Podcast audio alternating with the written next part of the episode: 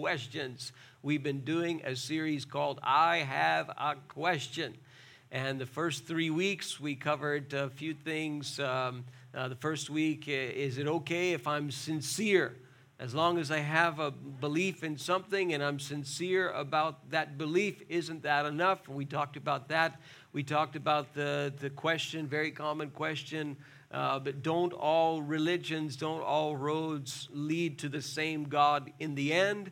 Yes or no? We talked about that. And last week we tried to make a, uh, an argument that the way that grace is presented in the Bible uh, is a very, very different thing than the religion that we see uh, in, in the world around us. It's a very, very unique story uh, when we really look at the, at the Bible and we look at the scripture and the way it presents to us the story of this God uh, of grace. And we did that. All those messages are online. You can listen to them again if you'd like. And today it's your show. Uh, and I had told you for three weeks that if you didn't participate, I would just go next door and be with the kids. Uh, but little did I, I didn't remember that the kids would be with us. So if I go next door to number five, I'll be all alone. So you're stuck with me. and so, but I, I, a lot of people have, have uh, texted me and talked to me. Uh, I even got some text this morning, and I'm going to put my phone on right now. Uh, and so here's, here's how it works um, some people are really, really shy, and, um, and they don't like you know, talking in public in front of other people, and that's quite all right. But some people are really, really bold, and they like to hear themselves talk, and they want everyone else to hear them talk, and that's okay too. Okay, uh, no problem. Uh, some people, you know, they they give me questions on little pieces of paper. Some of them text them in, some of them talk to me. So, whatever medium you're comfortable with, we've actually got a microphone set up in the side here so that you can go up to the mic, and that really helps because people can hear what you say. Otherwise, I have to repeat what you say. Um, and I have a few things that came in uh, before the, uh, the message today that I worked on. And so I'll, I'll whet your appetite a little bit with that. Uh, but I really want you to participate today. Again, if we look at the Gospels, Jesus did this kind of thing all the time. He interacted with people all the time. He wasn't intimidated by them. He wasn't bothered even when they challenged him and tried to trap him. He even asked people questions uh, to try and see what they were thinking and to try to get them to think. So uh, this is, um, this is not something that's, that's very different than what we see uh, in the way that Jesus taught. Okay, so I'm going to start uh, with a question here. It'll be on the screen uh, behind me. This came out of the message uh, Don't All Roads Lead to the Same God? I hope we're recording this. Yeah, good. I got my backup on just in case that one, for whatever reason, doesn't work. And so this is a, an amazing question, a very difficult question uh, that came from someone. And they said, they said, look, the, the, the religions that we see are, are people's points of view um, but but his his uh, uh, query was was more looking at the church and looking at Christianity, and he said, "Look, look at Christianity. Christianity is so divided against itself. There's so many churches that claim to be Christian churches, and they're the only one, and they're the only way, and everybody else is wrong. And so, you know, it's it's war at war against itself, isn't it? So how can you pick on other religions without even looking at the at Christendom around the world through the ages and look at the division that it has against itself? What do you say? What's your view on this? Okay, uh, first of all, the, the church, eh, which is not the place, the church is the people. The church is made up of imperfect people. Are there any perfect people in this room today? Put your hand up if you're perfect. Okay, two children are perfect. So three children are perfect. So Okay, so if you are perfect, here's my challenge to you. You you perfect people must be quiet while everybody else is participating because you claim to be perfect. This fellow over here is he's more on the ball because nobody's perfect. And we all know that nobody's perfect. And the church is made up of a bunch of imperfect people. The image that the Bible uses is it's like pottery that God is, is forming and shaping. Um, and, and some of those pieces of pottery need, need more work than others, perhaps, but we all need the master's hand to shape us. So when you have a, a faith community that is made up of imperfect people, here's, here's four things that happen. Number one, conflict happens. What's conflict? Somebody tell me. You have three brothers and you don't know what conflict is? Disagreement. Yeah. And, and, conflict is when you have strong disagreement. You have conflict. You have, you have people who have totally opposite views on something and they can't seem to find a way to resolve it. And what you have there is conflict. And that happens, friends, even in the church. Now, the, the, the document which we get our information from about at least the beginnings of the church, the, the New Testament, is loaded with conflict. You have conflict right from the beginning of the formation of the church.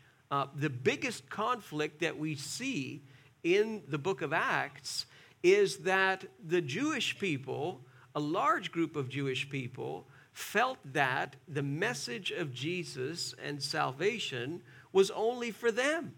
And it wasn't for people who were not Hebrew and not from the Jewish background and the Jewish religion. And the word that's used is the, Gentiles. And so, what goes on in the book of Acts is that God appears to be accepting non Jewish folk into this new community of faith, the church, as we call it today. And God is accepting people, whether they're Jewish or they're Gentile or they're whatever their background is, whatever their gender is, whatever their age is, God is accepting people. And there's a group of Jewish folk who are very sincere and very religious and very well meaning, and they say, no, no, no, no, no. These non Jewish people have to go through, you know, some Jewish tradition. Uh, the men need to be, need to be, need to have surgery. Okay, I'll, I'll leave it that far.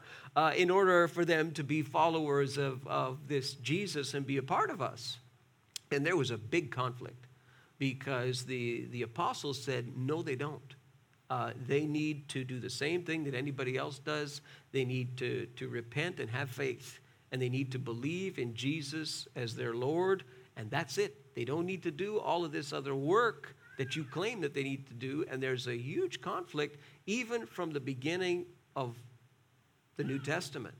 Uh, we see conflicts in the churches that Paul writes to. Uh, in the way that these people are behaving with one another.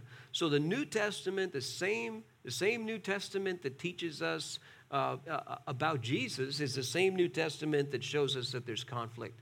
And even in the modern world, there's plenty of conflict in the church. Uh, I have seen and swam very deep uh, in some major, major conflicts uh, in, in the church. I've seen conflict in mo- many more than uh, many more churches than just one church, and some of it can get pretty ugly, and some of it can get pretty painful. This does not mean th- that Christianity is false. It just means that the church is filled with imperfect people. And sometimes that imperfection leads to conflict. Is it any wonder that the New Testament also, over and over and over again, tells us to, in the church, to love one another and to serve one another and to get along with one another and be united with one another over and over and over and over again. Why? Because people are people and there's going to be conflict. Number two, there can be different views on matters of theology.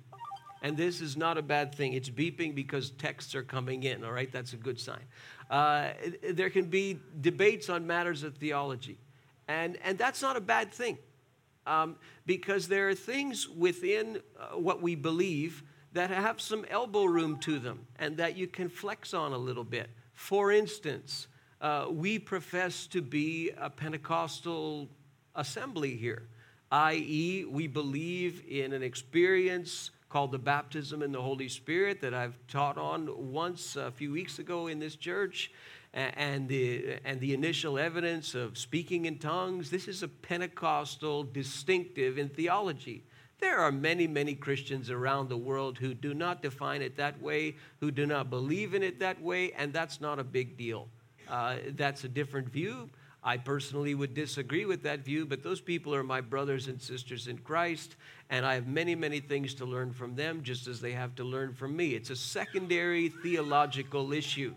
Uh, we still believe in, in the foundation. We believe that Jesus is the Son of God, that He was born of the Virgin Mary, that He died on the cross for our sins, that He rose from the dead for our justification, that He's coming again. Those are the essentials. But there's a lot of wiggle room on the secondary points there. And you can have different denominations that are formed different churches that are formed because of differences on these little points of theology. That's not a big problem. A God is a God of diversity. I don't have a big issue with, with multiple denominations. I don't care if a person's Presbyterian, Salvation Army, Baptist, Pentecostal, Methodist, Mennonite, whatever. I mean, it's what do you what do you believe about the essentials, the things that get you saved? Um, when, you, when, you, when you die and you stand before Jesus, He's not going to say, mm, Were you Pentecostal? Did you believe in the pre tribulational, pre millennial? Did you believe that I created the world in six literal 24 hour days? Mm. Did you believe in the working of the Holy Spirit today, or were you a cessationist? This is not going to be the question when you stand before God. The, the question is going to be, What did you do with my son, Jesus, who died for your sin? That's going to be the ultimate question. Um, so, but these, these different denominations and these different these disagreements, they can happen on matters of theology. They can happen on matters of preference. Um, I mean, there are so many different kinds of churches that are based on people's preference. They like to sing this way. They like to dress that way. They like to I mean, they like their, their instrument this way. They like their food cooked that way. They like their preacher looking this way. They like their preacher's wife looking this way. They like the preacher's kids looking that way. They run on this preference, that preference. It's so many preferences. Preferences aren't a bad thing, but all they are in the end is preferences. In the end, eh, when you look again at the New Testament, the door is wide open for people's preferences. There's no little blueprint. This is exactly how you must do church, and thou shalt never do church in a movie theater on a Saturday morning. Anyone who does that, they're going straight to the. You know, this, this doesn't say this in the Bible. So there's plenty of room for preference. This isn't a bad thing. And then there are matters of tradition. Uh, and tradition is a big thing. You know, well, we, you, you're supposed to be baptized this way. You're supposed to sprinkle the person in the water and draw a little cross on their forehead, and that's a tradition. Well, no, you're supposed to submerge the person in water. No, that's a tradition. Well, no, the person's supposed to wear this when they're baptized. That's a tradition. You know, all these traditions, they're not bad things, but in the end, they're just tradition. The bottom line is the New Testament addresses all of these things. And it has all of these things in it. If you will look closely, you will see, ah, there's a little bit of tradition there, there's a little bit of preference here, there's a little bit of theological here. And you see this in the very same document that teaches that Jesus is the way, the truth, and the life, and no one comes to the Father except through him.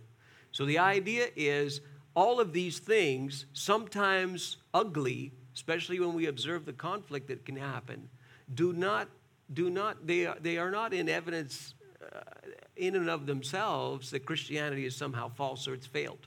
It's just the church is made up of imperfect uh, people. Next question that came in, um, uh, again on this uh, don't all roads lead to the same God. What's the difference between a cult and a religion? This is a very good question uh, because cults and religions are all over the place. Uh, essentially, you've got a theological thing and a sociological aspect that are happening there.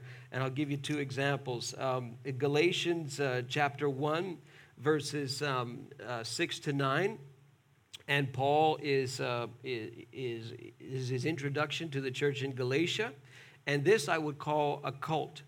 Um, I am astonished that you are so quickly deserting the one who called you by the grace of Christ and are turning to a different gospel, which is really no gospel at all.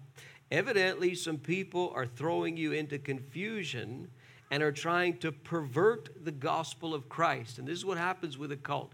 Usually it comes out of the Bible, comes out sometimes of the church, sometimes comes out of, a, of a, a basic Christian church, but there'll be an aberration to the teaching that's severe enough that the gospel is changed. There's a perversion of the gospel. But even if we or an angel from heaven should preach a gospel uh, other than the one we preach to you, let him be eternally condemned. Wow, strong, strong words from Paul. As we have already said, I say it now again if anyone is preaching to you a gospel other than what you accepted, let him be eternally condemned. He's talking about people who, who started from within and they went and veered way, way, way off. And now they're trying to take the whole lot of people with them. And it's a perversion of the gospel. Cults, most cults use the Bible. Uh, they will use it as a secondary book, usually to some sort of primary book uh, written by usually the founder of the cult, but they will use the Bible. They'll just distort the thing, they will pervert the thing, and you will have a totally different Jesus presented in the belief system of this cult. So there's a theological deviation that happens in the cult, and there's also a sociological thing that happens.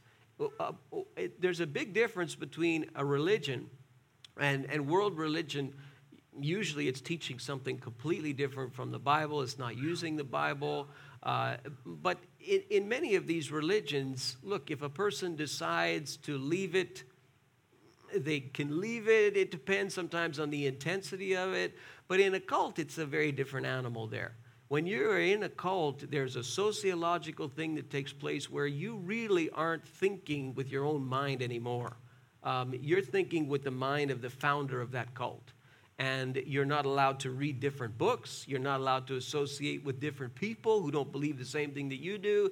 And if you do that, you're going to be ostracized, you're going to be criticized, you're going to be condemned. Uh, your friends will leave you, they'll forsake you. It's a, it's a big, big problem when you're in that type of system. World religion is a little bit different. Uh, than that. So, if you look at uh, an example of world religion, you can see um, I'd use Acts chapter 17. Um, and we've talked about this before, and this is Paul, and he's in Athens. Uh, and he is addressing the, all the Greek philosophies and the different Greco Roman pantheon and all this stuff.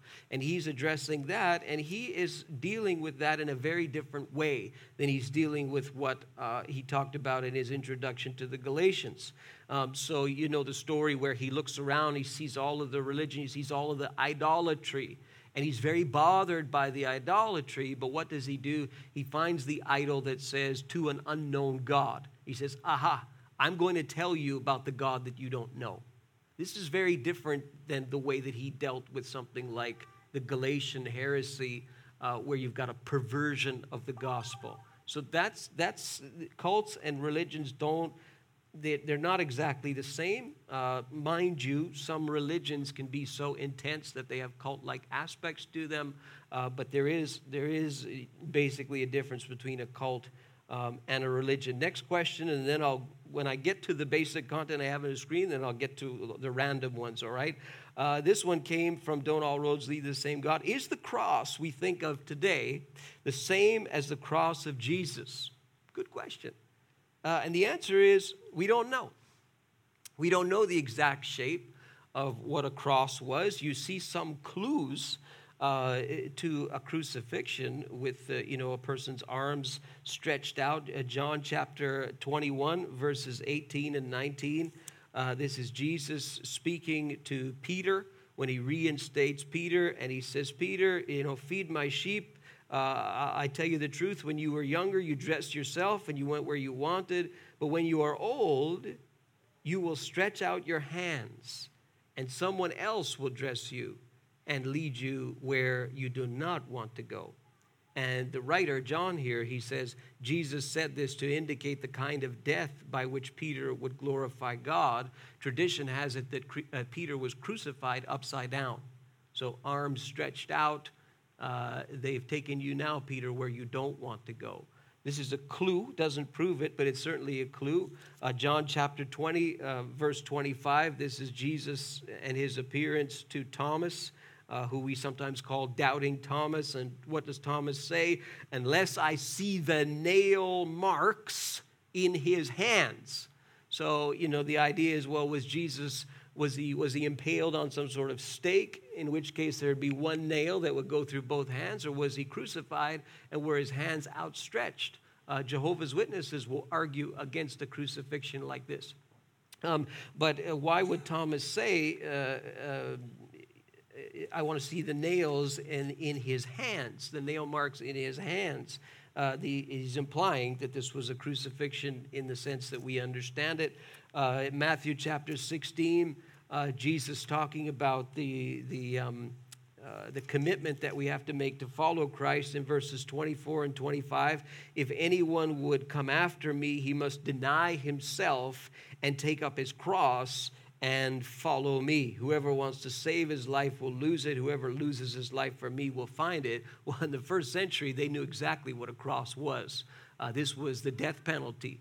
Does it prove that it was, you know, like a T shaped thing? It doesn't exactly prove it, no. Uh, but there are some interesting things that we find in the, in the rocks. Um, uh, the next image you'll see on the screen is a piece of graffiti uh, that comes from uh, Rome. Uh, this is a second century date. You can't really see what's on the left side there, but on the right side, it's a negative of it, and it's written in Greek, but in English, Alexamenos worships his God. Well, what you have there is a crucified donkey. And so uh, people say that th- whoever wrote this graffiti is making fun of a Christian named Alexamenos for worshiping Jesus and they depict, you know, Jesus in the most blasphemous way, this donkey on a cross. Uh, so it's possible that this is a piece of graffiti, a very important one. Uh, it's persecuting Christians, but it's showing, uh, you know, the, the, a mockery of the crucified Savior. Uh, another image that you'll see on the screen. Uh, this is called the uh, Rota Square on the on the left side. There's two of these. Many of them have been found, but two of them have been found in Pompeii uh, which is uh, near uh, uh, the city of Rome. And there's a, a, volcano that erupted Mount Vesuvius in the year 79. It's a very famous thing. It's actually a movie made about the subject. And uh, rumor has it that there were Christians there in Pompeii, and that some of them actually thought that the volcano was the judgment of God uh, on Rome. And uh, if you, this is a palindrome, uh, the kids will like this. You, you can read it, it's in Latin. The, the letters, it's supposed to be in Latin anyway. Um, and from top to bottom, uh, from bottom to top, from left to right, from right to left, and you can rotate it 180 degrees, it reads the same thing. It's a palindrome. So people say, well, what does it mean? What does it mean? What does it mean? And uh, one uh, popular interpretation of it is this on the right hand side uh, Pater Noster, which is Latin for our Father in the shape of a cross and the, the alpha and the omega. Well these if this is if this is what was going on then the christians were trying to communicate with one another they're being persecuted and they're leaving these inscriptions around to say that they're christians and they know what it means. It's a secret inscription that's referring to uh, how Jesus is called the Alpha and the Omega, and the Lord's Prayer, Our Father who art in heaven, and you see a cross there. Does it prove it? No, but it certainly lends to the idea uh, that Jesus was crucified on a cross. Um, in particular, the graffiti is, is quite interesting. Uh, it, does it really matter if it was shaped like this or it was shaped like this or shaped like this? Not really, okay? What matters is that Jesus went and that Jesus died for us, right? Okay, good. Uh, next question, and this is the last one of the lot before I handle yours. Um, uh, why are there missing books in the Bible? Uh, the Catholics use one with more books, and this is true. Uh, your Roman Catholic friends will have a Bible that has the same 39 books of the Old Testament, 27 books in the New Testament, but it will have another chunk in there. Uh, and th- here's the basic reason why in a couple of minutes. Um, when the Bible, the Old Testament, was written, it was written in what language? Not Greek. Originally, what was it written in? English. No, no, no. Tendaji. If you get this right, you are perfect. Yeah. It starts with an H. The Old Testament. Hebrew. Yeah, whoever said Hebrew, you knew it. Is written in Hebrew. Okay, so so what happened was Alexander the Great sought to to conquer the known world and make it Greek. Make it Greek in culture, make it Greek in philosophy, make it Greek in art, make it Greek in language, make it Greek in religion. Um, and he was largely successful at doing that. And the Greek language became the mainstream language of the people. When the Romans conquered the Greeks, um, the Greek language was still everywhere. And of course, what the people did with the Hebrew Old Testament is they translated it into Greek. And this is called, in our, in our time today, we call this the Septuagint. This is the Greek translation of the Hebrew Old Testament. The thing about the Septuagint is that it also contains a group of literature which we today we call the Apocrypha, which means hidden. And this is the literature that's in the Catholic Bible, the Apocrypha, if you're with me so far. Now, the Apocrypha is a very interesting body of literature. This is written between, just to make it simple, the end of, of the Old Testament and the beginning of the New Testament. So, last book in the Old Testament, according to the way we order it today, is Malachi. First book of the New Testament is Matthew. So between between Malachi and Matthew, you've got a whole bunch of a whole bunch of literature there called today we call it the Apocrypha. Okay, uh, now the the you can prove to yourself that uh, the Septuagint it was being read by the apostles it was being quoted by the apostles because if you read the New Testament and you see a part in the New Testament where it quotes a passage from the Old Testament, then you actually go into your Old Testament and see if they quoted it correctly. In many cases, you're going to see a little bit of variance there. You say, How come the quote is different? than what we see in the Old Testament. And that's because your Old Testament and your modern Bible is based on a Hebrew text, and yet the New Testament is quoting from a Greek text and you'll see a slight shift there. So it's true the apostles were reading from the Septuagint, the Jews were reading from the Septuagint, many of them spoke Greek. The question is, what about this Apocrypha? Is that to be recognized? Well, it isn't. And the reason is that uh, the, the Jews and Jesus himself, if you go to the next slide, oh, you're on, you're, you're ahead of me. Yeah, go back one. Perfect. The, the, uh, go, uh, uh I don't know where I am, okay. Yeah, there, that's good, that's good. You're fast, you're fast. So, the, the Old Testament, you got 39 books by the way that we ordered it. This was always recognized as authoritative by the Jews. Always. Uh, was recognized as authoritative by Jesus. Jesus mentions the major divisions of the Old Testament in two places. He does it in Luke chapter 11 and uh, verse 51. Uh, I'm going to pull it up for you here. Uh, Luke 11 and 51. This is a, a, passage of condemnation, strong condemnation toward the Pharisees. And he says to them in verse 51 From the blood of Abel, first person uh, uh, killed in the book of Genesis, uh, from the blood of Abel to the blood of Zechariah, who was killed between the altar and the sanctuary. This would be from Chronicles which would be the last book of the Old Testament according to their order back then. We've just rearranged the order today. So he's basically saying from Genesis to Malachi, uh, I tell you, this generation will be responsible for it all. This, in context, Jesus is uttering a strong condemnation to the Pharisees there. But look what he does. He refers to the Bible that they knew, that they understood, that they accepted the 39 books of the Old Testament. He does it again in Luke 24 when he's appeared to the uh, the, the men on the road to Emmaus, uh, I think, and 24 and 44. Uh, no, this is to the larger group of disciples. He says to them, uh, This is what I told you while I was still with you. Everything must be fulfilled that is written about me in the law of Moses, the prophets, and the Psalms.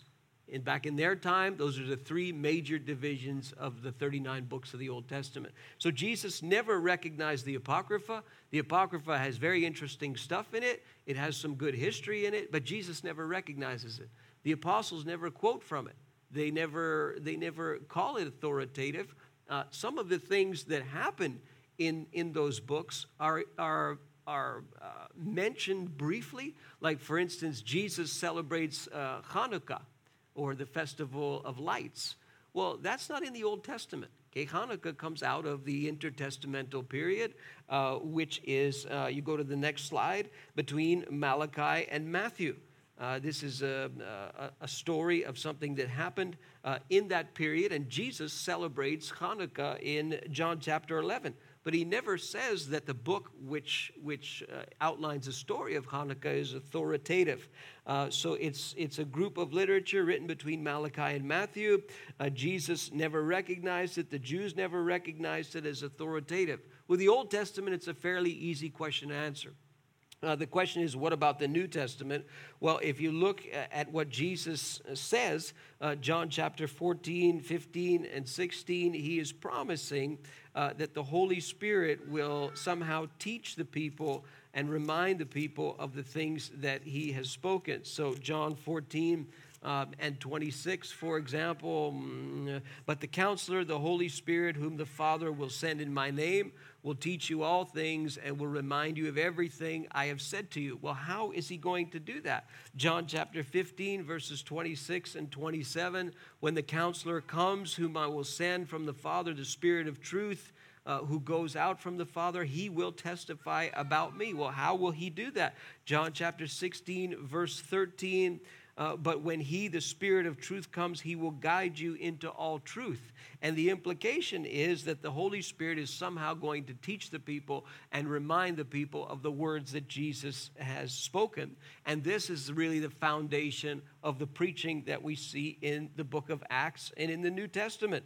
So uh, if you go to the next slide, uh, uh, First Thessalonians um, chapter 2 and verse 19 as an example uh, what these people thought that they were preaching uh, when they were preaching. 1 Thessalonians 2 9 to 13. Um, Surely you remember, brothers, this is Paul writing to the church there, our toil and hardship. We work night and day in order not to be a burden to anyone while we preached the gospel of God to you. You are witnesses, and so is God, of how holy, righteous, and blameless we were among you. For you know that we dealt with each of you as a father deals with his own children. We were encouraging and comforting and urging you to live lives worthy of God who calls you into his kingdom and glory. And watch. And we also thank God continually because when you received the word of God, so the apostolic preaching, he's equating to the word of God, which you heard from us, you accepted it not as the word of men, but as it actually is the word of God, which is at work in you who believe. Implication what they're preaching is the fulfillment of what Jesus said. It is the word of God. Galatians chapter 1. Uh, back there, we looked at it before, but uh, chapter 1, verses uh, 11 and 12 um, I want you to know, brothers, that the gospel I preached, this is Paul speaking, is not something that man made up. I did not receive it from any man, nor was I taught it. Rather, I received it by revelation from Jesus himself. He's equating the gospel with the word of God by what he's saying there. And that's a very bold statement, but it's clear that this is what he believed. Um, 2 Peter chapter 3 this is Peter referring to the preaching of Paul. And he says, Bear in mind that our Lord's patience means salvation, just as our dear brother, uh, brother Paul also wrote with the wisdom God gave him. He writes the same way in all of his letters, speaking in them of these matters. His letters contain some things that are hard to understand, which ignorant and unstable people distort, as they do the other scriptures. What's he doing? He's taking the preaching of Paul and he's equating it with the authoritative scripture of the Old Testament, 39 books of the Bible. This is, this is why we call the New Testament the New Testament. It is the Word of God. Uh, uh, Peter believed that, Paul believed that, Jesus promised it. Um, and in the end, if we're going to if we're going to read from the apocrypha uh, which is contained in the catholic bible we have to have reason to do so and we don't really have that reason from jesus himself nor do we have it from uh, the Jews. They didn't accept it as authoritative, although they may have celebrated some of the feasts in it and all of that. The question is, did they accept it as the Word of God? And they didn't. Uh, in the New Testament, after the New Testament is written, you have a plethora of material that comes out. You have things like the Gospel of Thomas, you have the Gnostic Gospels, you have tons and tons of stuff that are written after the New Testament is done. And even with those kinds of things, we say, well, should they be part of the canon of Scripture, the, the standard uh, uh, authoritative Word of God, or shouldn't they? And the basic question is, well, do these letters and writings have a connection to the apostles? Jesus said, that those people would do the preaching, that he, the Holy Spirit would use people to remind of what uh, he had said. If it has no connection to the apostles at all and there's no link that you can form, well, you have reason to doubt it. Is the teaching in some of these books and letters is it consistent with what we see in the New Testament that they accepted? No. Uh, the New Testament apocryphal books teach a totally different Jesus. Uh, the Gnostic Gospels teach a totally different Jesus. And in the end, this idea that the church somehow uh, rolled the dice and decided these books are the Bible and this is the canon of Scripture and we're just going to throw out the rest. You know, if you've read Dan Brown's The Da Vinci Code or you've seen the movie, this is the idea that he puts forth in the minds of people you know, that, uh, that in the third or the fourth century, you had a bunch of church people and, you know, the emperor, and he said, Well, this book I like, this book I like, and that's it, thus saith the church. That's not the way that it came about. Really, what you can say is that these books that we now read as the New Testament, they really imposed themselves. And people just said, Everybody is accepting this as authoritative. It's got a direct link to the apostles. Jesus promised it. They're backing up their preaching with miracles. And it was basically not a question. Uh, things that happened in the third and the fourth century were to deal with various heresies in the church and all of that. But nobody sat around in a little cloistered room and decided, well, this book we'll keep and this book we won't keep. Okay? We have uh, a solid basis for defining what the canon of Scripture is, and that is the 66 books of the Bible that we have. Is it bad to read from the Apocrypha? No. But is it authoritative? Uh, the answer, if you ask Jesus, would be no. Okay, now it's time, finally, uh, with a few minutes left, for me to answer some of the stuff uh, that has come in. Uh, and I'll do so. take a little bit of time here. And if you have, uh, if you want to use the mic, you can go and you can use the mic. We've got the kids here already. We don't have to tear down. The kids are being so good, aren't they? My goodness, maybe you are perfect. I don't know. We need to learn something from these kids, okay? Uh, here's a question uh, that came in uh, via text. It's from Genesis chapter 4. Um, when Cain was being driven out of, of the garden, uh, not of the garden, uh, this is after the garden, you have Genesis chapter 4, and you have Cain and Abel, and Cain uh, slays his brother Abel uh, out of jealousy. Uh, because God accepted Abel's uh, offering and didn't accept Cain's. It's a very interesting story, and Cain slays his brother, and, um, and you see in Genesis chapter 4 uh, how God deals with that whole situation. And the question is asked here from Genesis 4 and verses 12 to 15. Uh, this is what God says to Cain When you work the ground, uh, it will no longer yield its crops for you. You will be a restless wanderer on the earth. And Cain said to the Lord, My punishment is more than I can bear. Uh, today you're driving me from the land, and I will be hidden from your presence, and I'll be a restless wanderer in the earth, and whoever finds me is going to kill me. And the Lord said to him, No, not so. Anyone who kills Cain will suffer vengeance seven times over. And then the Lord put a mark on Cain, we don't know what it was, so that no one who found him would kill him. So he protects Cain in a sense, but he also punishes Cain in the other sense. And the question uh, that came from uh, this person uh, was um, it says, Whoever finds him will kill him. He's afraid, Cain. Well, who are these other people? Uh, where'd they come from? Weren't they uh, from Adam and Eve? right? Because if you look at the at the account there, you don't have a whole lot of people mentioned in the first four chapters of the book of Genesis. And the answer is yes. Uh, they have to be from Adam and Eve somehow, some way. You have to understand that the book of Genesis, in those first few chapters, is dealing with a very, very small uh, sampling of the rapidly growing human race. Um, so the old question, where did Cain get his wife? You ever asked that question? Where did he get his wife? Well, the answer is his wife was his sister.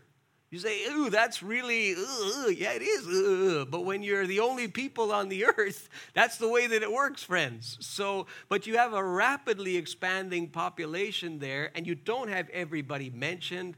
Uh, and so, presumably, these people whom Cain is afraid of, uh, in some sense uh, of the word, are his siblings. Uh, we don't know where they are. We don't know where they're coming from. But you've got a rapidly, rapidly expanding population. The New the Bible, uh, in the first four or five books of Genesis, is only focused on a small portion of them. Okay, uh, so I hope that's helpful uh, to the person who who asked this. Um, another question that came in, which I thought was uh, amazing. This came in last night, and it was about prayer. And the, the, the person says that sometimes they have difficulty deciding and choosing the words and uh, you know is it okay to pray without speaking? Do you have to speak when you pray? Can you think when you pray? Uh, and that's a that's an amazing question because the truth is that in the bible prayer takes place in many different ways. You have people speaking when they pray you have people crying when they pray you have people shouting when they pray. You, you do have an example uh, in the book of nehemiah when nehemiah approached his boss King Artaxerxes, and he wanted permission to help rebuild the walls of the city of Jerusalem. While he's talking to Artaxerxes, he prays in his mind. So it's not wrong to pray in your mind. Uh, if you're like me, you can't. I mean, my mind works so fast, and I'm thinking about 10 things at once. I cannot pray properly if I just think. You know, if I just say think and I'm praying, like my mind is often 10,000 things right away. Okay, I have to talk when I pray. Usually, when I pray, I walk around. I pray with my eyes open. Rarely do I close my eyes because if I close my eyes, I start daydreaming. Okay, but that's just me. Okay, prayer takes place in many different ways. God wired you a certain way. You pray how, how what works for you. But the point is, you have to be communicating with God, um, not with yourself or to yourself. So I'm a big fan of audible prayer where you hear yourself pray because that, that helps your memory and all that. But some people don't need to do that. Their minds are clear and they can pray with their mouth closed. That's fine with me. Uh, but as long as you understand that you're communicating with God uh, and not, you know, it's not just a one way conversation uh, where you're just talking to yourself, uh, uh, spinning in circles, all right? Um, another question here no one's going to the mic. Uh, by the way, interrupt me. You see, if you have one, raise your hand or do something like that. Uh, so here's one uh, Are we going to go through the tribulation? Are we going to heaven or will we be on earth for the tribulation? Good question. So, uh, I, my personal view on this is that the church, the community of faith, is going to be supernaturally removed from the planet at an event called the rapture before the tribulation comes, before the period of wrath that comes upon the earth, where God judges the earth for a period of seven years, the church will be removed from this world. In a supernatural event, in the twinkling of an eye, boom, uh, this, this cataclysmic thing will happen, and a, and a significant population of the earth will be missing. And then you will have a seven year period of conflict and war, the likes of which no one has ever seen. A great amount of people on the planet are going to lose their lives, uh, and the wrath of God will come. This is the view that I get in, in the way that I see it in the scripture. However, uh, there are large groups of Christians who do not see it this way this particular timing and this particular event called the rapture, and they're just as Christian as I am and just as saved as I am, and their arguments, while I disagree with them, uh, can be strong arguments sometimes. In the end, what we do agree on um, is that Jesus is coming back okay? The method and the timing and all the little pieces and parts we can we can wiggle on that. We can have a lot of elbow room on that. But we need to agree that jesus is coming back. That's the central issue uh, that we need to worry about okay? Um, let me see what else here. Another question came in. This is a common one. What about aliens what about UFOs and aliens and life on other planets? Does it exist? Does it not exist? How many of you think that there's aliens out there? How many of you don't think there's aliens out there? Okay, here's, here's the thing with the aliens. Here's what I've observed with aliens and alien stories they're always smarter than we are. Have you ever seen a dumb alien? You ever seen a UFO that it didn't start? The engine didn't start, you know?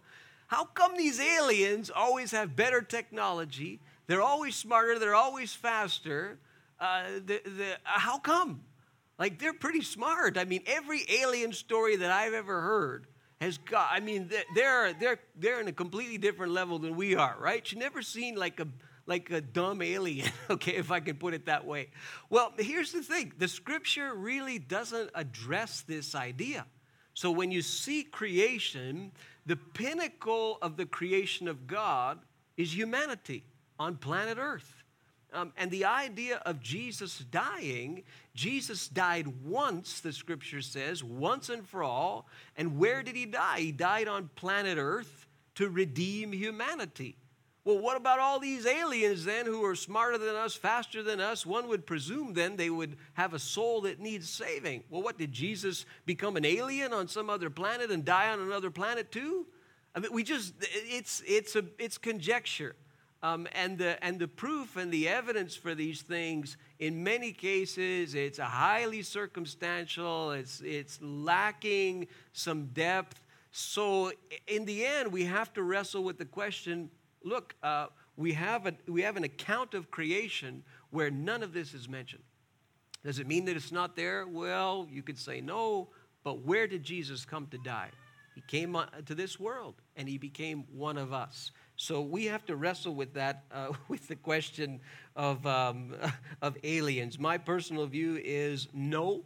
Uh, and until, uh, until one of them lands in my backyard and steps out and says, Hi, I'm smarter than you, uh, you know, as you already know, you know, I'm going to be a hard one to, um, to convince uh, in that, that whole area, okay? Another one that's come in, uh, this came in by text. Um, yeah, when Jesus says that he did not come to abolish the law but to fulfill it, and not a single letter will pass from the law until everything is fulfilled, how does this statement relate to the laws of the Old Testament, laws of Moses? Woo, good question. God says in the Old Testament to keep the feast, however, uh, forever, but th- then some Christians will say that Christ did away with all those laws. Please clarify. Thanks. Oh man, I wish I could clarify in 30 seconds or less. So, look, basically, what you have in the law I mean, you have civil law, you have ceremonial law, you have moral law. So the, the idea of Jesus and the, and the new covenant that he has made does away with, with the, the ceremonial law of the Old Testament, which is all a type and a shadow of the Jesus, the perfect sacrifice to come. The ceremonial law is gone. The, the civil law that we see in the Old Testament, you, you, you're dealing with a time and a culture that's very, very different than ours. And so you're going to see things in the, you know, the books of Leviticus and the first five books of the Old Testament that are dealing with that culture, that time, that people. And you have to have civil law in that context. Uh, but now we have civil law. Some of it looks, you know, suspiciously like the Ten Commandments and all of that. But civil law varies from context to context. What doesn't change is the ethical law of God and the moral law of God. It ex- it's expressed with a different wrapping paper from culture to culture, but that law stays the same. So, you know, you look at something like the Ten Commandments. I mean, the Ten Commandments is upheld in the New Testament.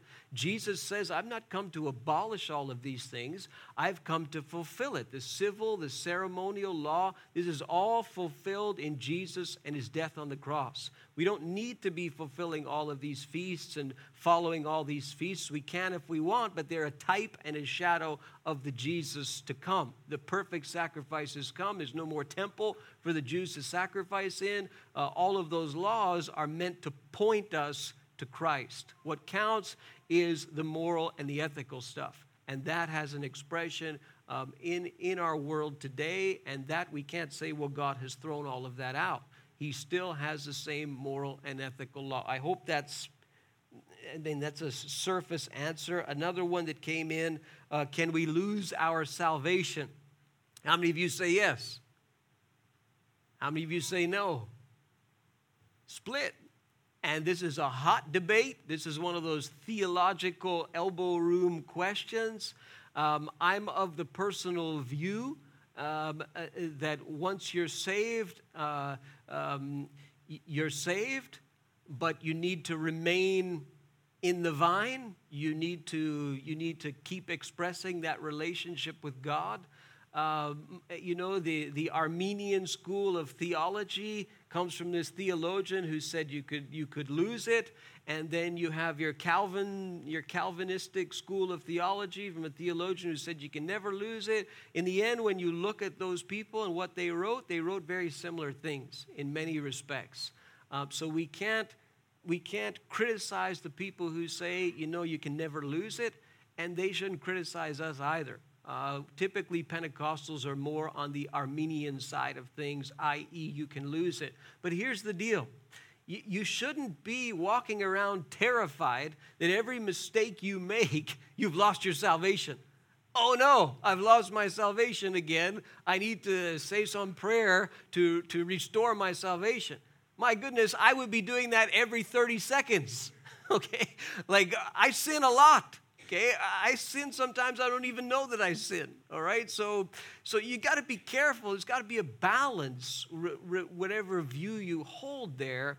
The Calvinists are not saying that you can just do whatever you want. They're not saying that. They're not saying, oh, yeah, now I'm saved so I can live a sinful life all my life and I'll just go to heaven when I die. The Calvinists aren't saying that. And the Arminians shouldn't be saying, well, you know, you, you, you, you lost your salvation every 30 seconds. You need to go run to a church somewhere and renew your salvation. Balance, balance in these matters of theology, okay? Um, other stuff that's come in today. Uh, this one. Um, where do you draw the line? Some churches accept a lot of things. Uh huh. You know, and now you have churches that accept the big hot button issue is, of course, the, the, the same sex marriage stuff. Say, well, where do you draw the line? We'll, we'll do just a couple more minutes. Where do we draw the line on these things? Um, and, and there you have an example of the moral and ethical law of God, which is being transgressed. where church is saying, "Oh well, that's okay. We can we can perform a marriage this way," when it's crystal clear um, in the in the Scripture that this is still sin. It's always been sin. It always will be sin. Uh, what God declares there is is black and white. Uh, so where do you draw the line? Ultimately, you have to look at the essentials. Yes.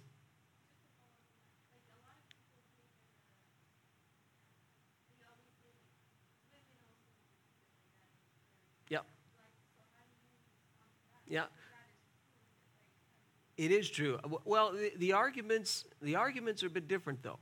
So the arguments for something like same-sex marriage, um, and there's a there's a school of theology that will use the scripture uh, to say that this is okay today. Um, and but when you look at the argument, that's a very different argument than, for example, um, whether women should be accepted as preachers in the church or something. The two arguments are very, very different. Um, but one is dealing with something that is a clear, we have a clear statement in the scripture, a moral and ethical statement as to how God feels about it. So whether or not a, whether or not a woman should be a minister is not, that's a separate issue. The two are different, and the arguments are different. Um, ultimately, if a church is a church and it's Jesus' church, the essentials have to be there. And the essentials are what gets you saved. So, you know, you've got to have a, an understanding of the basic nature of God. Uh, you know, God became flesh. Uh, Jesus was born. He, he died on the cross for our sins. He rose from the dead for our salvation. Uh, you know, you have to have a, a, an understanding of the afterlife that's pretty basic. There is an afterlife. Um, uh, the essentials, what gets you into heaven. The secondary stuff, well, there's some elbow room there. My personal view is on something like a moral and ethical view, like a same sex marriage thing, me, I would draw the line there. And I would say, you know, if our, if our denomination, the PAOC, said, okay, now we're going to endorse this and now we want you performing these weddings, I'd say no. I'd say I can't. I can't because the, the scripture is very clear on the subject and you've deviated to a point now where, you know, there's a danger how far are you going to go with this? Are you going to start going after the essentials of the Christian faith now? So, are you going to start to say that Jesus isn't God now? Are you going to start to say that people don't really need to be saved anymore, that everybody just goes to heaven in the end anyway? I was reading an article about a famous, famous pastor, an American pastor, who wrote a book called Love Wins. And Love Wins is a basic universalist uh, theology. And this is the idea that everybody eventually goes to heaven. Um, and the, individual who wrote the book was severely uh, criticized uh, by a number of scholars and a number of teachers, and perhaps rightly so. Um, and, you know, he was taken out of his church and all this stuff, and now he's back on the scene and he's filling theaters with people uh, with that particular doctrine. Okay, that, that there, he's, he's touching on an essential there. As soon as you remove something like the necessity of people to be saved, you've, you've removed an essential. Um, so we have, to, we have to separate the essential from the non essential. And then, even in the non essential, we have to say, okay, like on this particular argument, how far are we going to go here? You know, and it's not, it's not an easy answer, it's a complex issue and a complex question there, but to be sure, we have denominations and churches that are now saying this is okay, this is okay, this is okay, this is okay, and every all the rest of us are sort of saying, well, when's it going to stop? Where's the line going to be drawn, right? So there isn't there isn't many easy answers in all of these things. Is that clear as mud? Clear as mud. Okay, anybody else? Man, you have been amazing. I can't believe how quiet the kids have been and we're running like the 11:30 hour. I can't believe this is like miraculous or borderline miraculous how these kids have been. Can we give the kids a hand? My goodness. Maybe they are perfect. Are, are there any more? I think I've missed one or two. Uh, and I'm running out of a bit of gas here. Um, somebody's breathing. Yes, yes, Paul. I do believe in the age of accountability. Um, so this would be the question of uh, what happens to a child um, if a tragedy happens in the life of a child or an infant. And the, the argument is used that, well, God, there's, a, there's an age where, uh, where a person becomes accountable for the things that God has shown them. Uh, and we see little bits and pieces of this uh, in the Bible. Um, and I think that that age is different for every, every child. You know, some people, uh, some people are born with, with things that make it, you know, they're, they're going to understand some of these things later on in life, some of them a little earlier. But I think ultimately the question is deeper than that is, is what happens to a person uh, who hasn't heard or who doesn't know the full story or a child or an infant. Um, and I think, I think ultimately we have to balance the, the, the justice of God um, with the responsibility of the church. Uh, so, uh, Romans 1, um, God, God holds everyone accountable because he's revealed himself through creation, so people are without excuse. Romans 9, well, how can they call on one whom they haven't heard? And how can they hear unless they've been told? And how can they be told unless someone sends them to tell them? So there's a balance there. But I think with children, we have, for example, uh, uh, David. Uh, and when David, David's first child with the Bathsheba affair was taken uh, because of the, the, the, wrath of God, essentially, um, David says, I can go to him. Well, go where? So he cannot come to me, but I can go to him. You know, David had a positive outlook as to where that child was. Well, why? They never heard the message. So, do you see what I'm saying? Somewhere between the justice of God and the responsibility of the church is a balance. Um, but ultimately, nobody gets into heaven except for the blood of Jesus and, and what he did on the cross. And some of the mysteries there we have to leave with God. Uh, I've done a number of funerals for infants. They're never easy, um, but I rest in the fact that God is a just God. Um, and he's, he's fair and he holds people accountable for what they know and how he's revealed himself to them. Yeah, it's a great question.